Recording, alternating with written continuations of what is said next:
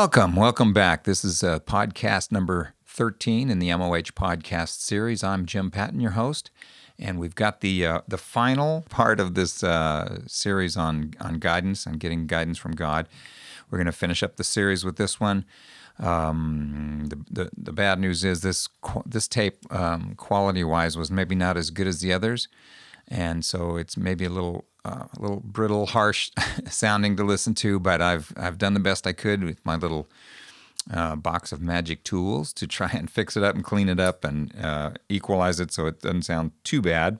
And we're going to get into it right away. Uh, Winky mentions uh, the handbook for the followers of Jesus. I'll put a link to that one um, on, on, underneath this on the on the podcast. And then um, he mentions Joe Pyne. Uh, most of you probably won't remember Joe Pyne when I was about maybe 16 or so. Joe Pyne had a talk show on um, one of the Los Angeles uh, TV stations. I couldn't get that show because I was in San Diego. So I used to go over to my friend Steve Pileggi's house and we used to watch Joe Pyne. He was kind of like the original shock jock, I guess. And uh, if you really want to see what he was like, he's uh, he's on uh, YouTube. You can find clips of him on YouTube. Uh, there's some of the famous ones like inter- interviewing uh, Anton LaVey, the the Satan worshiper, the leader of the Satanic Church, and uh, people like Lester Maddox, who was the governor of Georgia, I want to say. Uh, I do remember one time watching with Steve, and and uh, Joe Pyne was talking to somebody who was a Satanist. I don't think it was the uh, Anton LaVey one, but he was talking to this guy. And now Joe Pyne would would call himself an atheist, but he would say, "Look, you know, I'm an atheist." He says, "But uh, if I believe there was a God and a devil, I surely know which one I would worship." And he used to make fun of these guys. He'd get these people mad and they'd get up and walk off and stuff. Or he'd tell them, take a walk or take a hike or something, make them leave. But I'm not sure why Winky mentions him, but he's mentioned in there. And uh, so we're going to just uh, go ahead and start the final one. Just one final thing is I've been around Winky long enough to know that when he has a session, he'll do a session and um, he's many of you know he's he's inclined to just kind of veer off maybe or or emphasize something that he hadn't planned to. And what happens is when he runs out of time he just he'll just say well okay that's it. Thank you. Goodbye. In a way that's kind of what happened on this one he didn't get into um, as much of the personal guidance side of things as he might have, but he did cover some things that are important, having to do with personal Bible study and using the Bible as uh, you know, getting to know God through His Word. That would be a great way for you to understand uh, what what God uh, is saying to you. So anyway, here it is, the final one, um, personal guidance, and uh, I'll see you right after the show. Okay, we have looked uh, in this last series of three major different forms of guidance. We've looked at conditions of guidance summary, we've said the desire to know and do all the will of God, uh, no personal rights, have yielded those to God, willingness to be counted a jerk for God, uh, clean conscience from the past, regular time in prayer and the Word of God. And we looked at methods. We looked at supernatural guidance, in which we listed the audible voice of God as one method. Uh, the fact that God has sometimes personal visitation, people, and then we also looked at visions and dreams as a, a way in which God has communicated supernaturally with people. We also mentioned how this was not to be a habit, not to expect a vision and a dream and a voice and a thing every single day. Uh, these are to be exceptions. And then we talked briefly about guidance from the body of Christ, uh, counsel from experienced Christians. We mentioned uh, the gifts of the Holy Spirit, guidance from the rest of the body, and then uh, God's servants in the ministry as being various ways in which guidance functions, context of the body of Christ. Now, finally, we're looking at personal guidance, uh, individual and direct guidance, and we are looking especially at the scriptures, which is the foundation of all guidance. We've talked about regular Bible reading as necessary for giving you an overall picture of what God means in the whole of the book. Now, here is a rule we all need to learn, and experienced Bible scholars break this rule. Here is the rule a text out of context is a pretext. What does that mean? It means that if you ignore the rest of what a chapter says You can probably make the Bible to prove anything and say anything.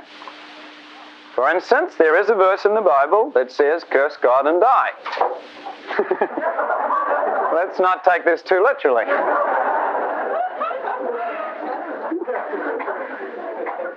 Um,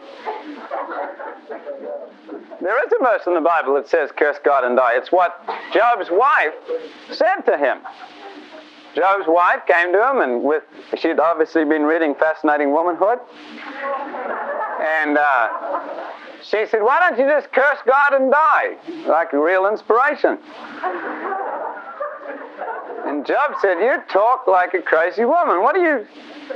That's crazy. I, I'm not going to do that. And remember, he said, Though he slay me, yet will I trust in him. Now, we could, if we are crazy, take that verse and say, The Lord gave me a revelation tonight. I am supposed to curse him and die. You know, we could do things like that. We could start the first church of Hari Kari. You know? It doesn't have a growing membership, it always shrinks. Now, we, we could do a lot of crazy things, but I, I'm taking this as an extreme. All kinds of weird doctrines have been built on a verse that is taken out of its context. Now, I said to you in the Blunk method that God is super gracious and He will speak to us sometimes by things that are quite out of context. And uh, I know people, you know, they're praying, How should I go? And, you know, uh, how should I go into place? And they opened the Bible and said, As birds flying, the Lord will deliver, you know. So I thought, Wow, I go by plane, you know. Uh, well, sometimes God can do this. And we will not deny the sovereignty of God and say that He can use things like that to guide people. But when you make a whole church out of it, then you really haven't got justification for that. You understand what I'm saying? It is possible for you to, to build up a whole set of doctrines out of the Bible that are not in the context of the Bible. All of the major cults that use the Bible take Bible verses out of context. And they'll say, well, the Bible says this, the Bible says that, and they memorize all of those verses, but they really do not know the scriptures. They may know those scriptures backwards and forwards that they've memorized, but not the context in which it comes. And uh, every major cult that uses the Bible, you will see this quotation of Bible verses out of context. So make sure when you read the Bible, you should read the whole thing. Read it through again and again and again until you get an overall uh, picture what God is like. Then when people come up with an extreme, you'll realize it's extreme because it's not just the fact that it's come from the Bible, it has come out of context with the rest of the Bible. This is the only way you can learn a biblical balance. Now understand, when I'm talking about balance, I'm not talking about being adjusted now to a nice, safe level. I don't like people being adjusted to nice, safe levels. I think the Christian life should be always on the verge of risk. Do you understand what I'm saying? People go, we, we need to be balanced, we need to, which means we should be dead half the time, is what they're thinking of. Uh, we don't really have that vast problem in the, in the Christian life. We don't need a, to cool down a great bunch of fanatics. The greatest problem is warming up a bunch of corpses. And uh, A.W. Tozer said to, to be worried about fanaticism in the church is somewhat like people surrounding a graveyard in, uh, in, in uh, fear that the inhabitants may raise a great ruckus. You know, this is not the way it is. A great chunk of time, you've got to get people out of sludgy apathy and blobbiness and just going around, you know, and get them excited and get them challenged. And I don't really think uh, we'll have our biggest problems with people who are overzealous. But when we talk about balance, we're talking about a perspective that comes from a wider view. A.W. Tozer also said a neat thing. He said this Truth has two wings. Truth has two wings. A bird has two wings. Normal bird has two wings. If it has two wings, it flies straight. If you shoot off one wing, it flies in a circle. you only got one side of a thing, that's exactly where you'll go, round and round in circles. So, in the, in the, biblical base, there is two sides to perspective. This is important in understanding what to say to people. Charles Finney used to go into a city and he'd preach in one church strongly this message. You can obey God anytime you want to. Because all those people would be sitting there and saying this Well, when God is ready to do a work in me, He will do it. So Finney would come down like a ton of bricks on responsibility and accountability. And he would preach, and then boom, a revival would break out, and all these people would get saved. And then he would go right down the road, two miles, and he would preach the exact opposite side of that same truth. You can only see, because there's a bunch of people down there and said, well, well, we'll go and serve ourselves, and because we're free to repent anytime we want to, just before we die, we'll say, Oh God, I'm so sorry, and then get saved. And Finney said, You can only repent when the Holy Ghost deals with you. If you grieve him away, you'll never be able to get saved. No, another revival, see? But can you imagine a preacher trying to follow Finney and copy his pattern? Finney understood something. He understood a divine balance in things. And we need to learn that a lot of times the biggest heresies come from taking relatives and making them into absolutes, and absolutes and making them into relatives. Let me put it this way. For instance, after World War II, in, uh, in this country, there were a lot of people that came back from the war and they felt all guilty. The reason why they felt guilty is because they were guilty. Uh, a lot of them had, had done atrocious things during the war, things they never would have done, and it just really bothered their consciences. So when they came back to this country, they needed to hear a message of faith and release and freedom and hope. So anybody in this country that preached strongly on faith, the repentance would have been there, but faith, strongly emphasized, if you trust the Lord, He'll clean you up, He'll free you from sin, uh, would have reaped a great harvest. Okay, now uh, young people growing up or preachers growing up follow, they say, well, look at all the thousands of souls that were saved by the preaching of faith. And they follow that pattern. And what they don't understand is this. Here, here's the wall. There's sinner here.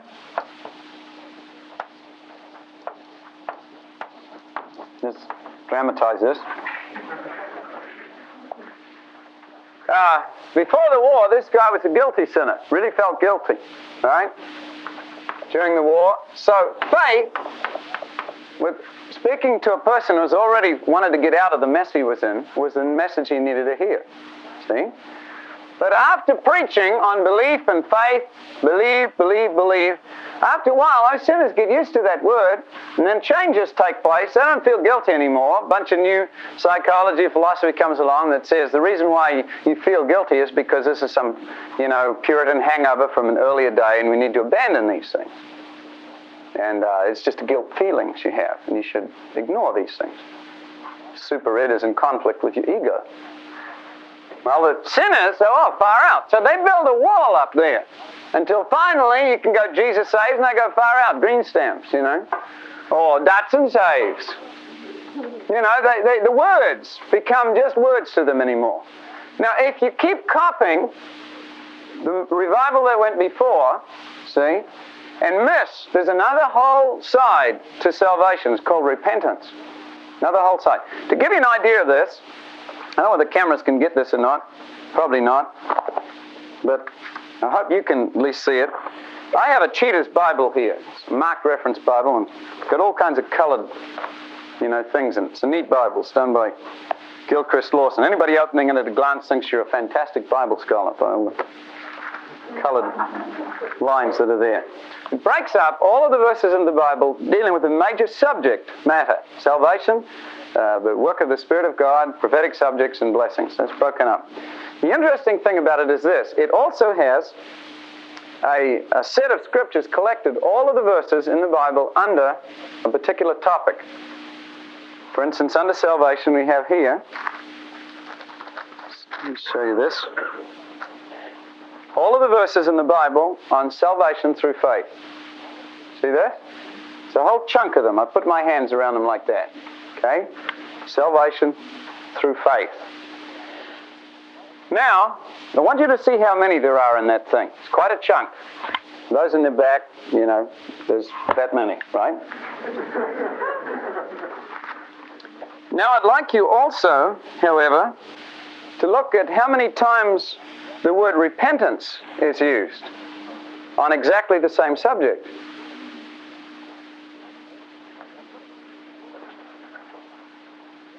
Now, putting these in the board and amplifying them up, this is what they look like faith, repentance. In other words, the emphasis on the scripture is very heavily loaded towards the turning away from, which is repentance, and turning to, which is faith, is a little less. They're both there and they're both important. When people are guilty and want to get rid of what they're doing, then the proper thing to preach to them is faith. When people are not guilty and do not want to hang on to the thing, the dumb thing to preach to them is faith. Because they need to hear repentance. And that's two sides of that same basic thing. I look on faith and repentance as two sides of one coin. As a matter of fact, I use a coin sometimes when I'm talking to sinners, show them how to get saved. I say, here's a coin, it's got heads and tails. Heads, tails. Tails, turn your tail on your past. Say goodbye to everything you've been doing, turn around and face the opposite direction. Heads, you've been living to please yourself, you've been head of your own life, now give your whole life over to new head Jesus Christ. That's how to get saved. Simple, not complicated. Give it to you in marriage. In marriage, a girl and a guy come, come forwards in front of all their friends and enemies making a public declaration. The girl and the guy give up all their old boyfriends and girlfriends. The girl does not say to her husband, oh, I really love you, John, on Sunday, but, you know, Monday this Frank, and Tuesday says Larry, Wednesday Dirty Harry, and Thursday, you know, Barry. So they don't do that. They bust off with all of their old flames and their old loves, and they cleave to a brand new person, a person that they give their whole love and loyalty to from this day on. That's what a marriage is. That's what conversion is. Same thing. Now, the reason I'm saying that is this. Sometimes we try, we, we miss this Bible balance, and we copy what has been said before. And then this wall goes up and gets harder and harder and harder, we say, to reach sinners. Oh, it's getting harder to speak to people. It's always been hard to talk to sinners. It's never been easy. I think the sinner wants to get saved. That's why he's lost. But one day, some dumb little dude's going to walk in here, has read the Bible, the whole of it, instead of bits of it. And he's, everybody's firing away here, you know. Boom, boom, bouncing off. Someone's behind there going, we never lost it, you know, stuff like that. Some dude is going to come in behind here and say, look at all those guys behind that wall.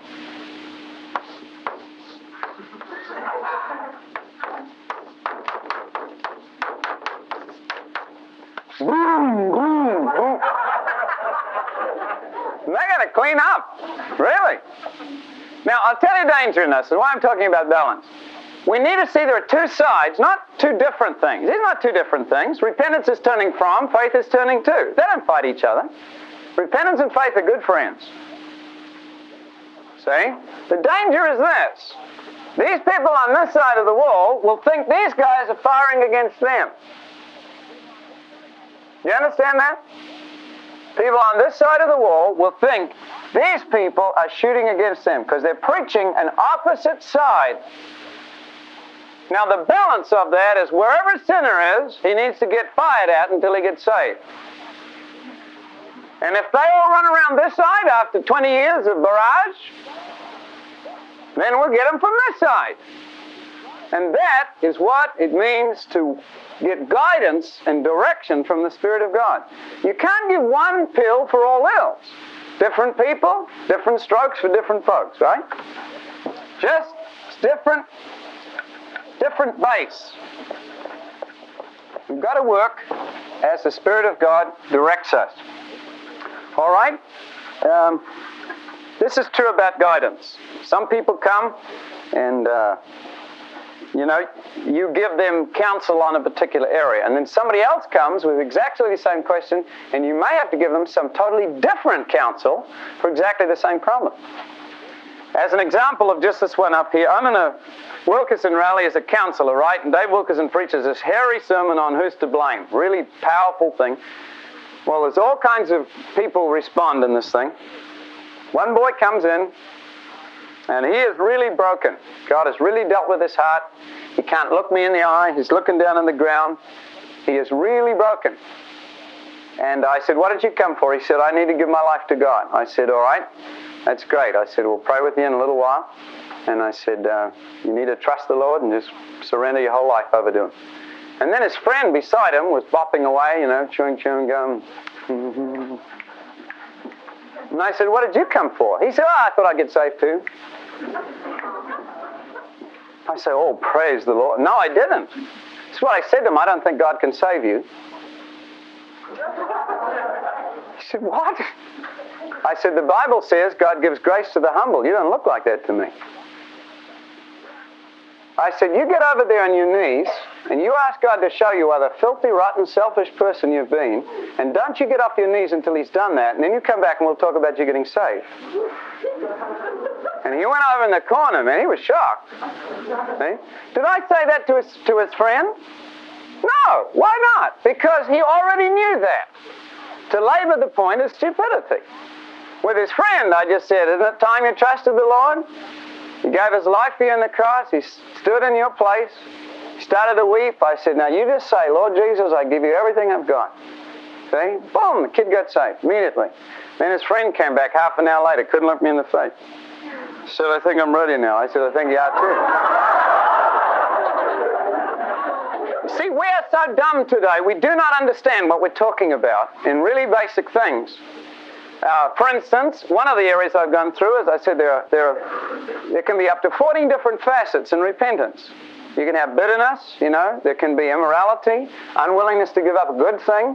And I'd go through and I'd list different possible ways in which people can escape a biblical repentance. So some not. every person he counsels, he says there's 14 things you have to do before you get saved. Do, do you understand what I'm talking about? Failure to understand the whole counsel of God. Now I can't I can't chase you all down and make sure that, that what I'm saying here in the terms of a biblical balance you will apply in a balanced way. But one thing I can do, I can say read the Bible, the whole Bible, through again and again and again, and it will give you a divine perspective on everything that's said. Then you won't get carried away in little trips.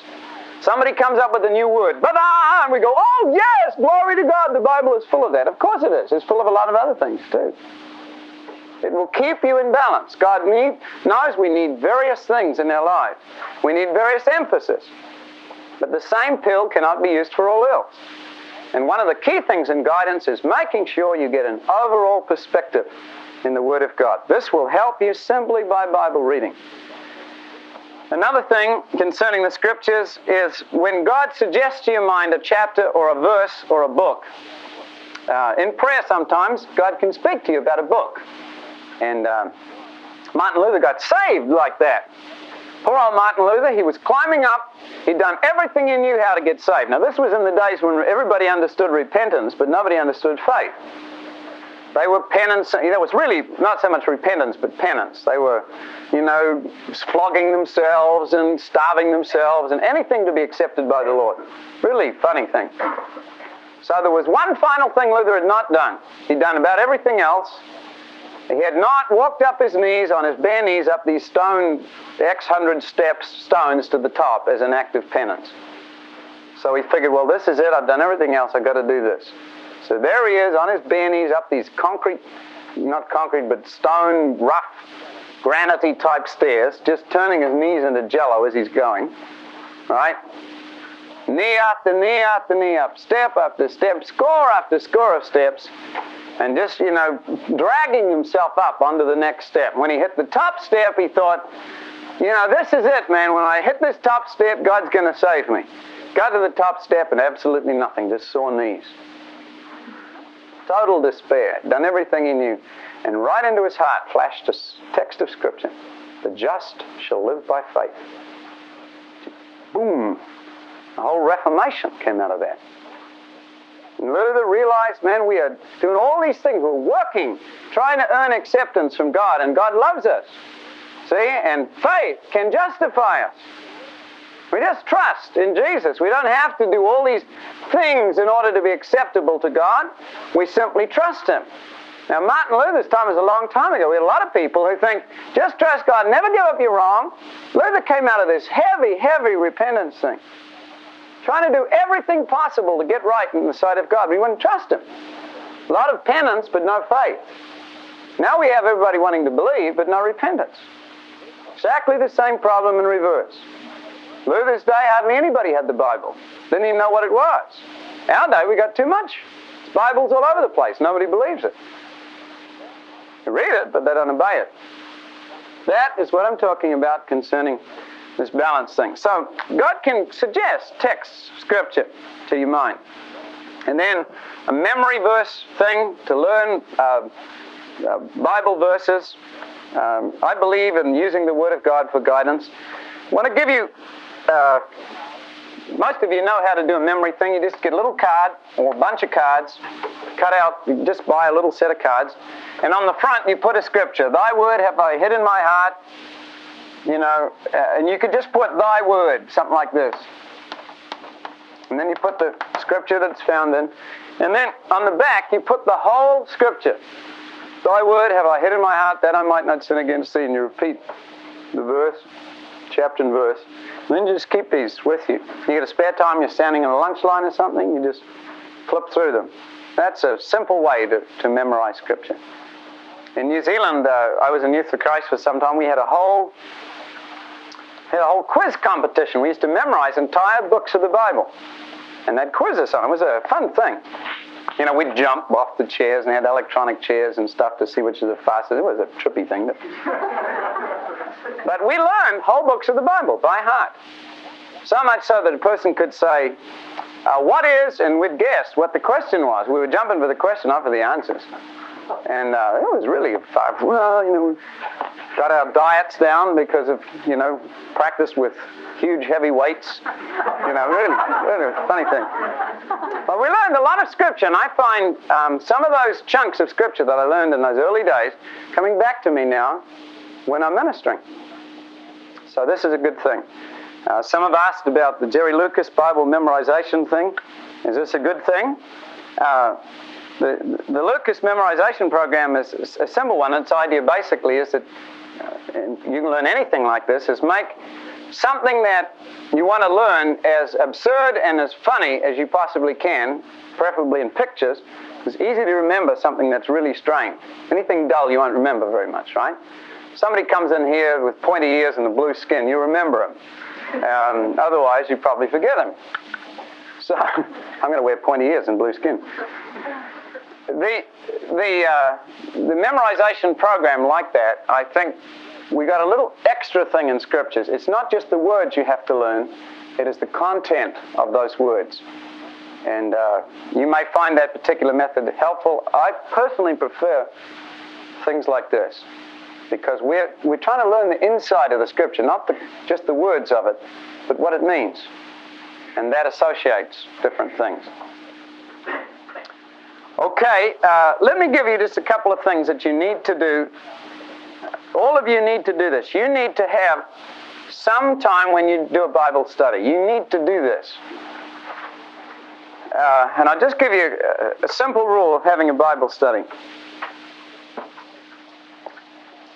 Some years ago, Dorothy Sayers pointed out that people, children, learn three distinct stages.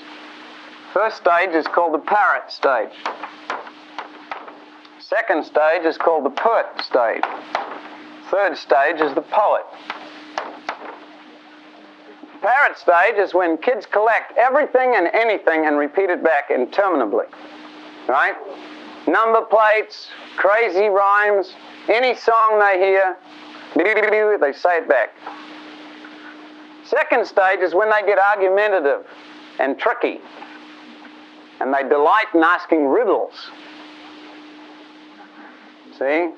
Batman and Robin got hit by a steamroller. What were they called? Flatman and Robin. You know, just they have all of these dumb things, and they love tricking adults with them. It's that kind of a, you know, type age. And then, fortunately, they come out of this age. Uh-huh. And then they go into the poet stage. Poets, when they're about 12, no, thank you, Mother. I won't be eating today. I'm going to be up in my room composing a song. You know, most of us go through these ages, even those who are embarrassed to admit that you went through it. Uh, I saw a television program a short time ago, and it's a young lady in a Christian ministry, and I knew exactly what age she was in.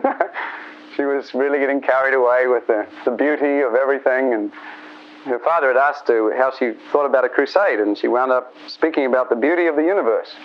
And I thought, uh, isn't that nice? In the poet age.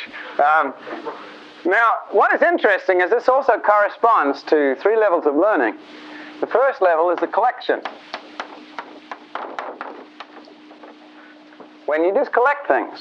And some adults have never learned to put this on their studies. So they don't know how to study. You do not know how to use this. In the early days, in medieval times, they actually taught people how to use this. This was a method of learning which was taught. And uh, they called it the trivium. The rest of the curriculum they got was subjects, but this was how to approach these subjects. And they learned a method of learning by which they could use anything they came to study. They would use this method. Collection, they used a language usually to teach it. Latin was the common one. Grammar. Grammar is words. See, they just collected words. They learned great lists of words. That's how you learn language. Words, words, words, words. And then the second part, they call this grammar. The second part was what they call dialectics. And the third part they call rhetoric. In dialectics, you learn to discern, to distinguish between. For instance, you may collect words, you may collect the word love, but by the time you hit the second stage, you know there's a difference between love that means phileo, which means affection, friendship, eros, which means sexual or physical attraction, and agape, which means this unselfish choice for the highest good, and phileo, and Philadelphia, which means love of the brethren. That's starting to discern. And you know that not all words that word love is a little bit wider than just one word. You see that? In other words, uh, I'm going to give it to you with pizza in a minute. How to study pizza, all right? And then finally, they learn to present this. You know how a medieval kid had to graduate from high school? He had to pick a subject, he had to study it, lay it out as a paper, see? Give all the reasons why it was true and argue against the reasons why it wasn't true. And then he had to convince his teachers that it was so. Orally. With them having a chance to study his paper and his arguments for three days before he, he did this. So what he did, this is a medieval high school kid, right? He got his teachers and he tried to convince them that his thesis was true to defend it. And if he passed through this, then he graduated. Can you imagine how smart a medieval kid was? Do you know why all of that Shakespeare and all of that stuff came out of that era? Because they knew how to think. Dorothy Sayers says a medieval kid could watch television today, they'd be deeply impressed by the media, but they wouldn't buy anything. Because they'd go, that is idiotic. see, how stupid. What a, see, they learn to analyze. Now, one of the greatest tragedies of the modern mind is that when people go through college hoping to learn this, they do not. Instead, they come out with subjects, but they don't know how to learn. And my picture of the average kid going through the average secular training program today is this that in every class they throw a pile of papers on a desk. And at the end of four years' time, there's a huge stack of papers on the desk, right? And then you give them a degree and said, You have learned. And you ask them a question on any one subject, they go, Well, uh, yeah, I remember that. But if you ask them a question that's related to that in another field, they, they don't even know what you're talking about. You go, Well, if that's true, what about this? And they go, What? We didn't learn that. Do you understand? There is no way to discern, to distinguish, to bring it together, and to apply it. And so the more you learn, the more confused you get. The more material that is added on your desk. And some of you go for 20 years, and that pile gets very high. But they can't talk about anything unless it was actually in words. Now, we need to learn this in our Christian lives and Bible study. What I want you to do is this. Have you noticed that a vast majority of people just ask other people what they think is true? They say, well, you know, I've got this problem. What do you think? And that's how we get all our information. Well, have you ever wondered who asks who and where this ends?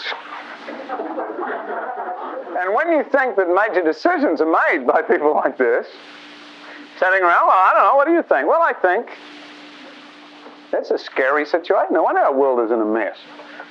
Um, dialectics, the only time this is taught today is in Marxist countries where they teach them. that If you ever met a convinced Marxist, brother, if you ever, some of you Christians think you're really far out in knowing how to witness and stuff, you would look like a pea shooter in front of a tank if you ran into a Marxist dialectician. He, they are so good at ripping you up and down sideways. If you want to meet a person like this, Madalyn Murray O'Hair is that kind of person. Joe Pyne was that kind of person, a person trained in dialectics, in tearing to shreds arguments, reducing it to its common thing, and if they can't win, they destroy you. I remember Joe Pyne before he died of cancer. Once there was a kid, there was a hip kid, and he, he was anti-work ethic. Joe Pyne took an instant dislike to him and determined to crucify him. So the kid, he was asking, Pyne is asking him all these questions. Pyne said, well, he says, uh, how do you, how do you, uh, how do you buy stuff? And the kid says, well, I don't need a lot. And he says, I mean soap. You do take baths, don't you? And the kid said, well, he says, uh, you know, I, I, uh, I, get a, I get a bit of money to buy things. And, and Pyne said, oh, really? Then you do believe in work. He said, well, yeah, I believe in work, but not just for getting money and stuff. And uh, he said, well, what do you mean? He said, well, I, I work for nothing. I, I, I, enjoy the things I do. And I, I work for nothing. And Pyne said, oh, they must pay you what you're worth. do, do, you understand what I'm saying? This, this thing, some people are really trained in the, the bad side of dialectics to tear to shreds an argument and just lay it bare in its place. But Christians do not think enough when presented with things. People say things and then they go, ah, ah, ah, and just dumb. We need to ask some real questions on things. Watch the attitude of a person, then ask some more questions.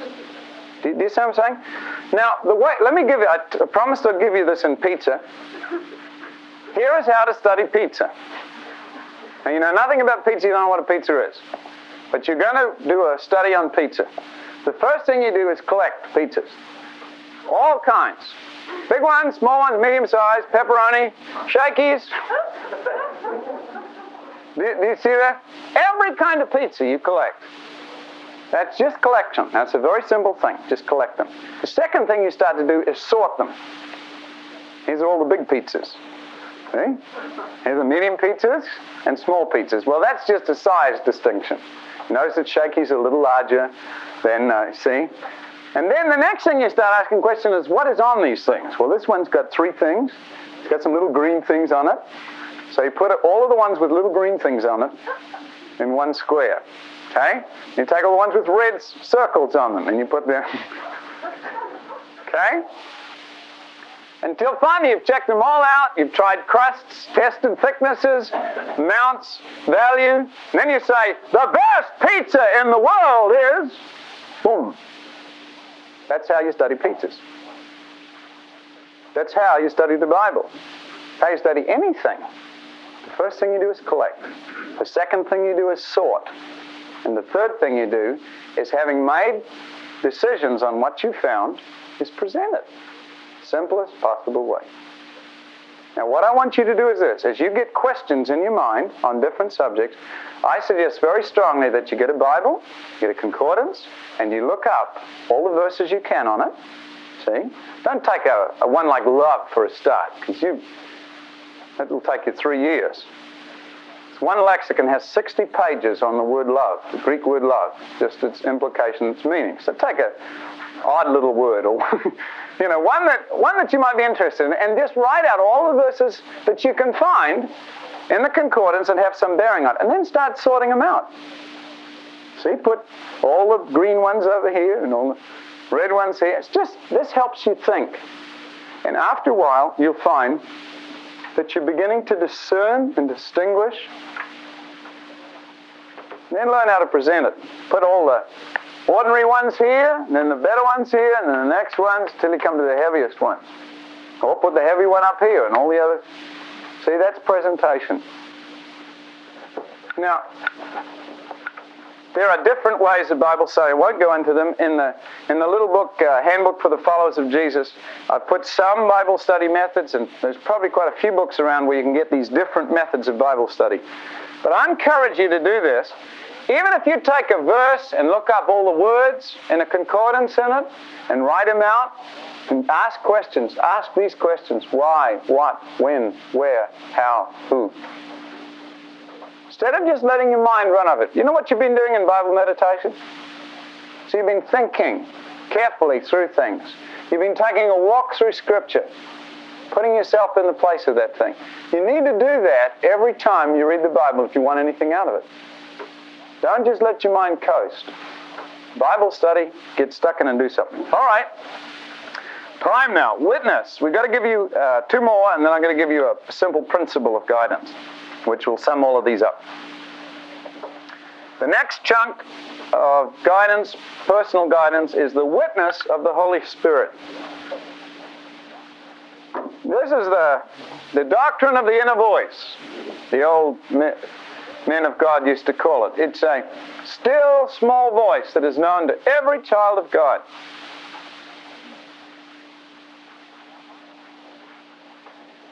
Now, I really believe uh, in this still small voice. Remember this thing we started off in this whole series on guidance when we talked about in the book of John? My sheep know my voice, John chapter 10. My sheep know my voice, they hear my voice, and I know them, and they follow me. Uh, the sheep hear his voice, he calls his own sheep by name. They know his voice, a stranger will they not follow, they will flee from him, for they do not know the voice of strangers. The voice of the Spirit of God speaks to a clean conscience. Clean conscience is a secret of the still small voice. Now, your conscience, conscience comes from two Latin words, con and sciento. Con with, sciento to know alongside of, sciento to know. So conscience means to know alongside of with. What does conscience mean? Conscience is a comparison standard. Now I have on my hand a watch. Swatch and I have been through many great blessings together. Uh, about six months ago, when I was in the Galway Force in Lindale, there was a long corridor, white corridor that turns like this, and a light on the other end of the corridor. If you switch it off, everything goes pitch black inside. Can't see a thing. Well, I was in a hurry. I was supposed to speak at a meeting, and I opened up this door. The door closed behind me. The light was off, and I thought I knew where the corridor turned left. So I ran around the corner. And the corner was not yet there. Still warm. At the last second, I, I figured, oh, oh, something. and I threw my hand out like this. This is the old judo fall break. Ha! You know. and my hand went wham, bam, right into that wall about one eighth of a second before my face and my nose arrived in it and took the full brunt of the shock. So I just like this. But my poor old watch happened to be right on the crunch end of this thing, and it just went, ah. You know, it's a good watch, but it wasn't designed for that kind of thing. Shockproof it is, but not that. Now, ever since then, I got to watch my watch. I, I, took it down to Florida, and the guy said, "Oh yes, a little old Swiss watchmaker, you know, and I'll fix it up." And fooled around with it for two days, and still not going right. I'm take it back to Switzerland, give it back to the manufacturer, and say, "Fix this thing up." The old Swiss watchmaker has been too long away from Switzerland. now, your conscience is like a watch. It is never designed to be a standard in itself. It is a standard which is to be compared with other standards. So now I keep looking at thing, and if it's not going, I check it out against another clock. You see that? I carry on my belt a calculator with a built-in digital clock in case this thing freaks out. Then I punch up this digital clock and time the meeting by that. Now, I've got to do weird little things like this, and I've been been waiting for certain digital watch developments to come up, and I know exactly what I'm looking for. See, this one's got a little alarm. and it tells me when to get up and tells me when to quit.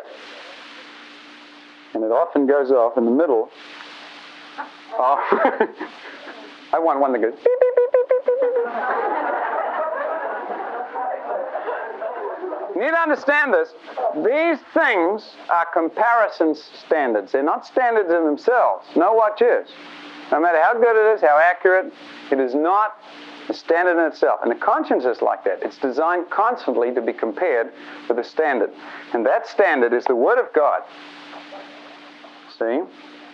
But when it is constantly kept in tune and in comparison with the Word of God, if it's kept clean, the conscience can become a secondary standard by which you can measure whether you the situation you're getting into is wrong or right without having any experimental knowledge of that situation. And you need to know this because you, it is important that you realize you don't have to try something to see whether it's wrong or not.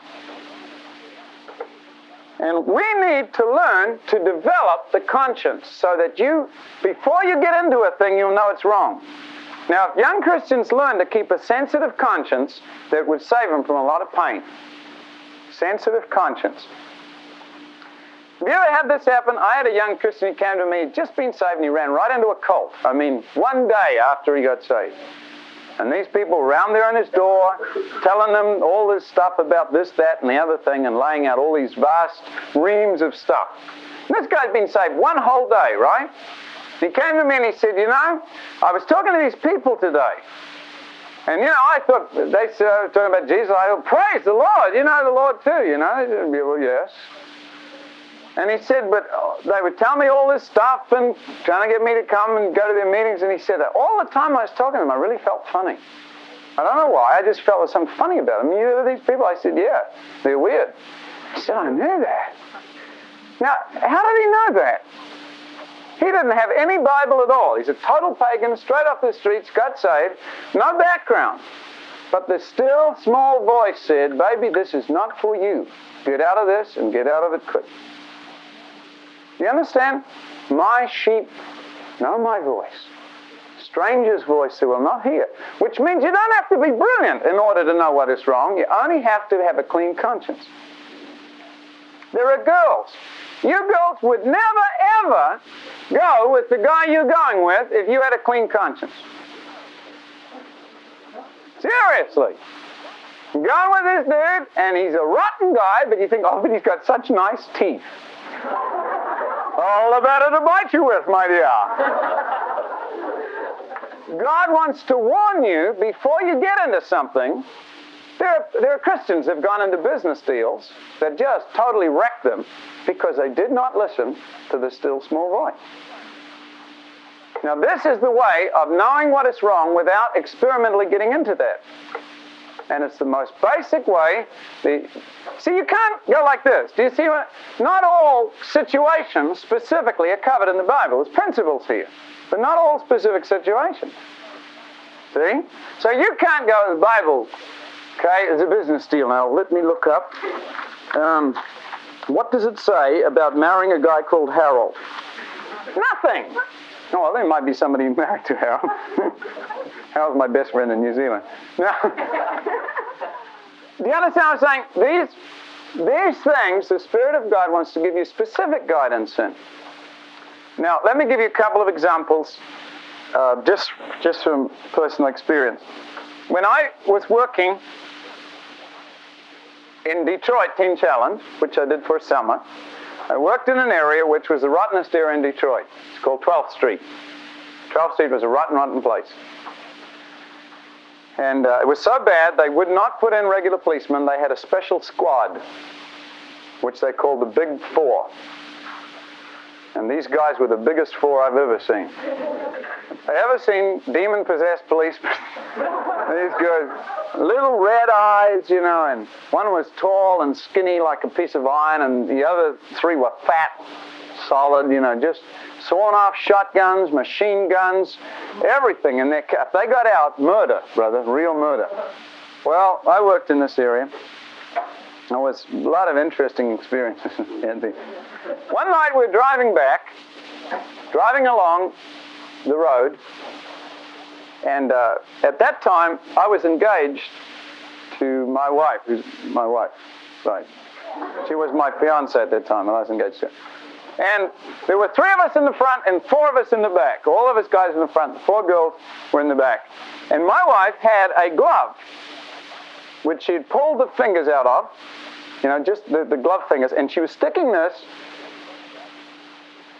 Here's me, right? She was sticking this glove. The director was driving, and she was sticking these glove fingers where my fingers were. And I had my arms stuck in like this in the front, and I was fooling around with the fingers of this glove mm-hmm. like this. Very spiritual thing to do. Come around with this like this. We're driving along about 70 miles an hour in those days, limit in Detroit, along this freeway. And quite suddenly, right in the middle of all this, the Lord said, still small voice, he said, pray. Like pray. Not repent, but pray. so I remember just bowing my head and saying, just quietly and not out loud and just sort of under my breath and in my mind saying, Lord, just watch over us as we drive back from this thing. And I looked up, car right in front of us slammed on their brakes. Like this. And then it looked like cars somersaulting everywhere. There were cars spinning around, and we went four wheel drifts in and out, you know, and, and not a scratch, not touch, and cars were somersaulting around us. It was like a, it was insane. We went right through the middle of the thing and came out the other end. And I realized, you know, God can warn you about things. A preacher was running to catch a plane. He had to catch a plane. If he did not catch that plane, there was no other plane, and there was a convention. There were 2,000 people waiting to hear him speak, and he had to catch a plane. It seemed like everything conspired against him. Traffic build-ups. He left an hour before, and everything. And when he got to the thing, the guy said, "I think you've missed it. I haven't got time to check your baggage. If you're going to catch it, have to run because it's already there on the tarmac, getting ready to go." So he's sprinting. He's running down these corridors, right? He's got his summons in his hand and his bag. Left everything behind. I've got to get on this plane. And as he ran, his case unlatched. And I mean, things 150 foot back on the corridor, just papers, books, Bible. And he's looking up, and they're pushing, starting to push away the gate, man. And he's got a choice. He could just throw the thing, jump on the plane, you know, arrive and borrow a Bible, or try and grab his. So he grabs his bike thing, and then the thing rolls away, and the plane takes off. And he's so mad. He's standing there complaining to God. You know, I prayed that you'd get help me with this. You know, this is just really mad. He's watching the plane take off, and it gets right on the horizon, and then blows up, right?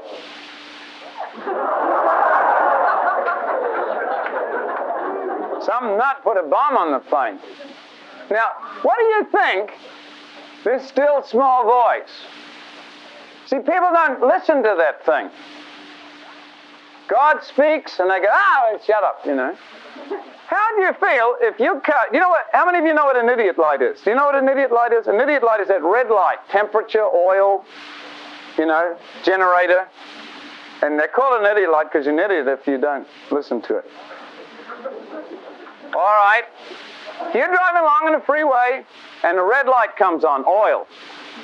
You don't have to listen to it and get a piece of bubble gum out and stick it on, chuck it on down. After a while, funny noises start coming from the engine. So, you turn the radio on full. Don't hear anything anymore, right? Smoke starts coming up inside the thing. So you wind the windows down, and drive faster. Then the water comes on. You stick another piece. Just got another piece. You don't have to listen to that. When that car somersaults, blows to bits, and throws you 150 foot through the air, it's no good your ghost coming back and kicking the light. Saying you're dumb idiot light. You're the idiot. The light came on and told you to quit. It's only a warning. If you don't listen to it, that's your problem. See that? Conscience is like that. Spirit of God speaks to a conscience. Okay, we need to quit because, uh, well, time to go. Let's quit in prayer. Lord Jesus, we ask you to help us keep a sensitive conscience. We may hear the still small voice of the Spirit of God. In Jesus' name. Amen. All right. All right, that's it. That's all for the uh, the, the, series on guidance. Uh, Winky has a lot of stuff on guidance. You can find uh, tracks on on hearing the voice of God on the moh.org website under the discipleship training tracks. You can go to winkypratney.net and purchase videos on the subject. You can watch some lower quality uh, videos on the subject at the MOH uh, website. And one final thing, just uh, so you know, um, for the last two, three months, uh, except for during the Christmas time, we've been doing uh, two podcasts a week one Jim and Dee podcast and one MOH podcast, where so far has been uh, primarily Winky tapes. And it's just getting a little too much for me. So, um, beginning this week, we're going to do only one a week. So, this week I'll do one, uh, a Winky one. Uh, next, uh, between now and, and, next week, then, or next week, I'll, I'll put up one for um, the Jim and Dee podcast. And then the following week, we'll be back to MOH podcast. So, we're only going to do half as many because I, I found that pretty much I don't have time to do anything else when I'm trying to do two podcasts a week. I don't know how some of these guys do this. Well, of course, I guess I don't know. Some people that do podcasts don't have to record whole songs every week. So I'm trying to record new songs for the MOH, or for, excuse me, for the the Jim and Dee podcasts. And uh, so anyway, just that final word. We're going to be cutting back to one a week, one alternating between the MOH podcast and the Jim and Dee podcast. And uh, so that's it for this week. Thank you for tuning in. We'll see you soon.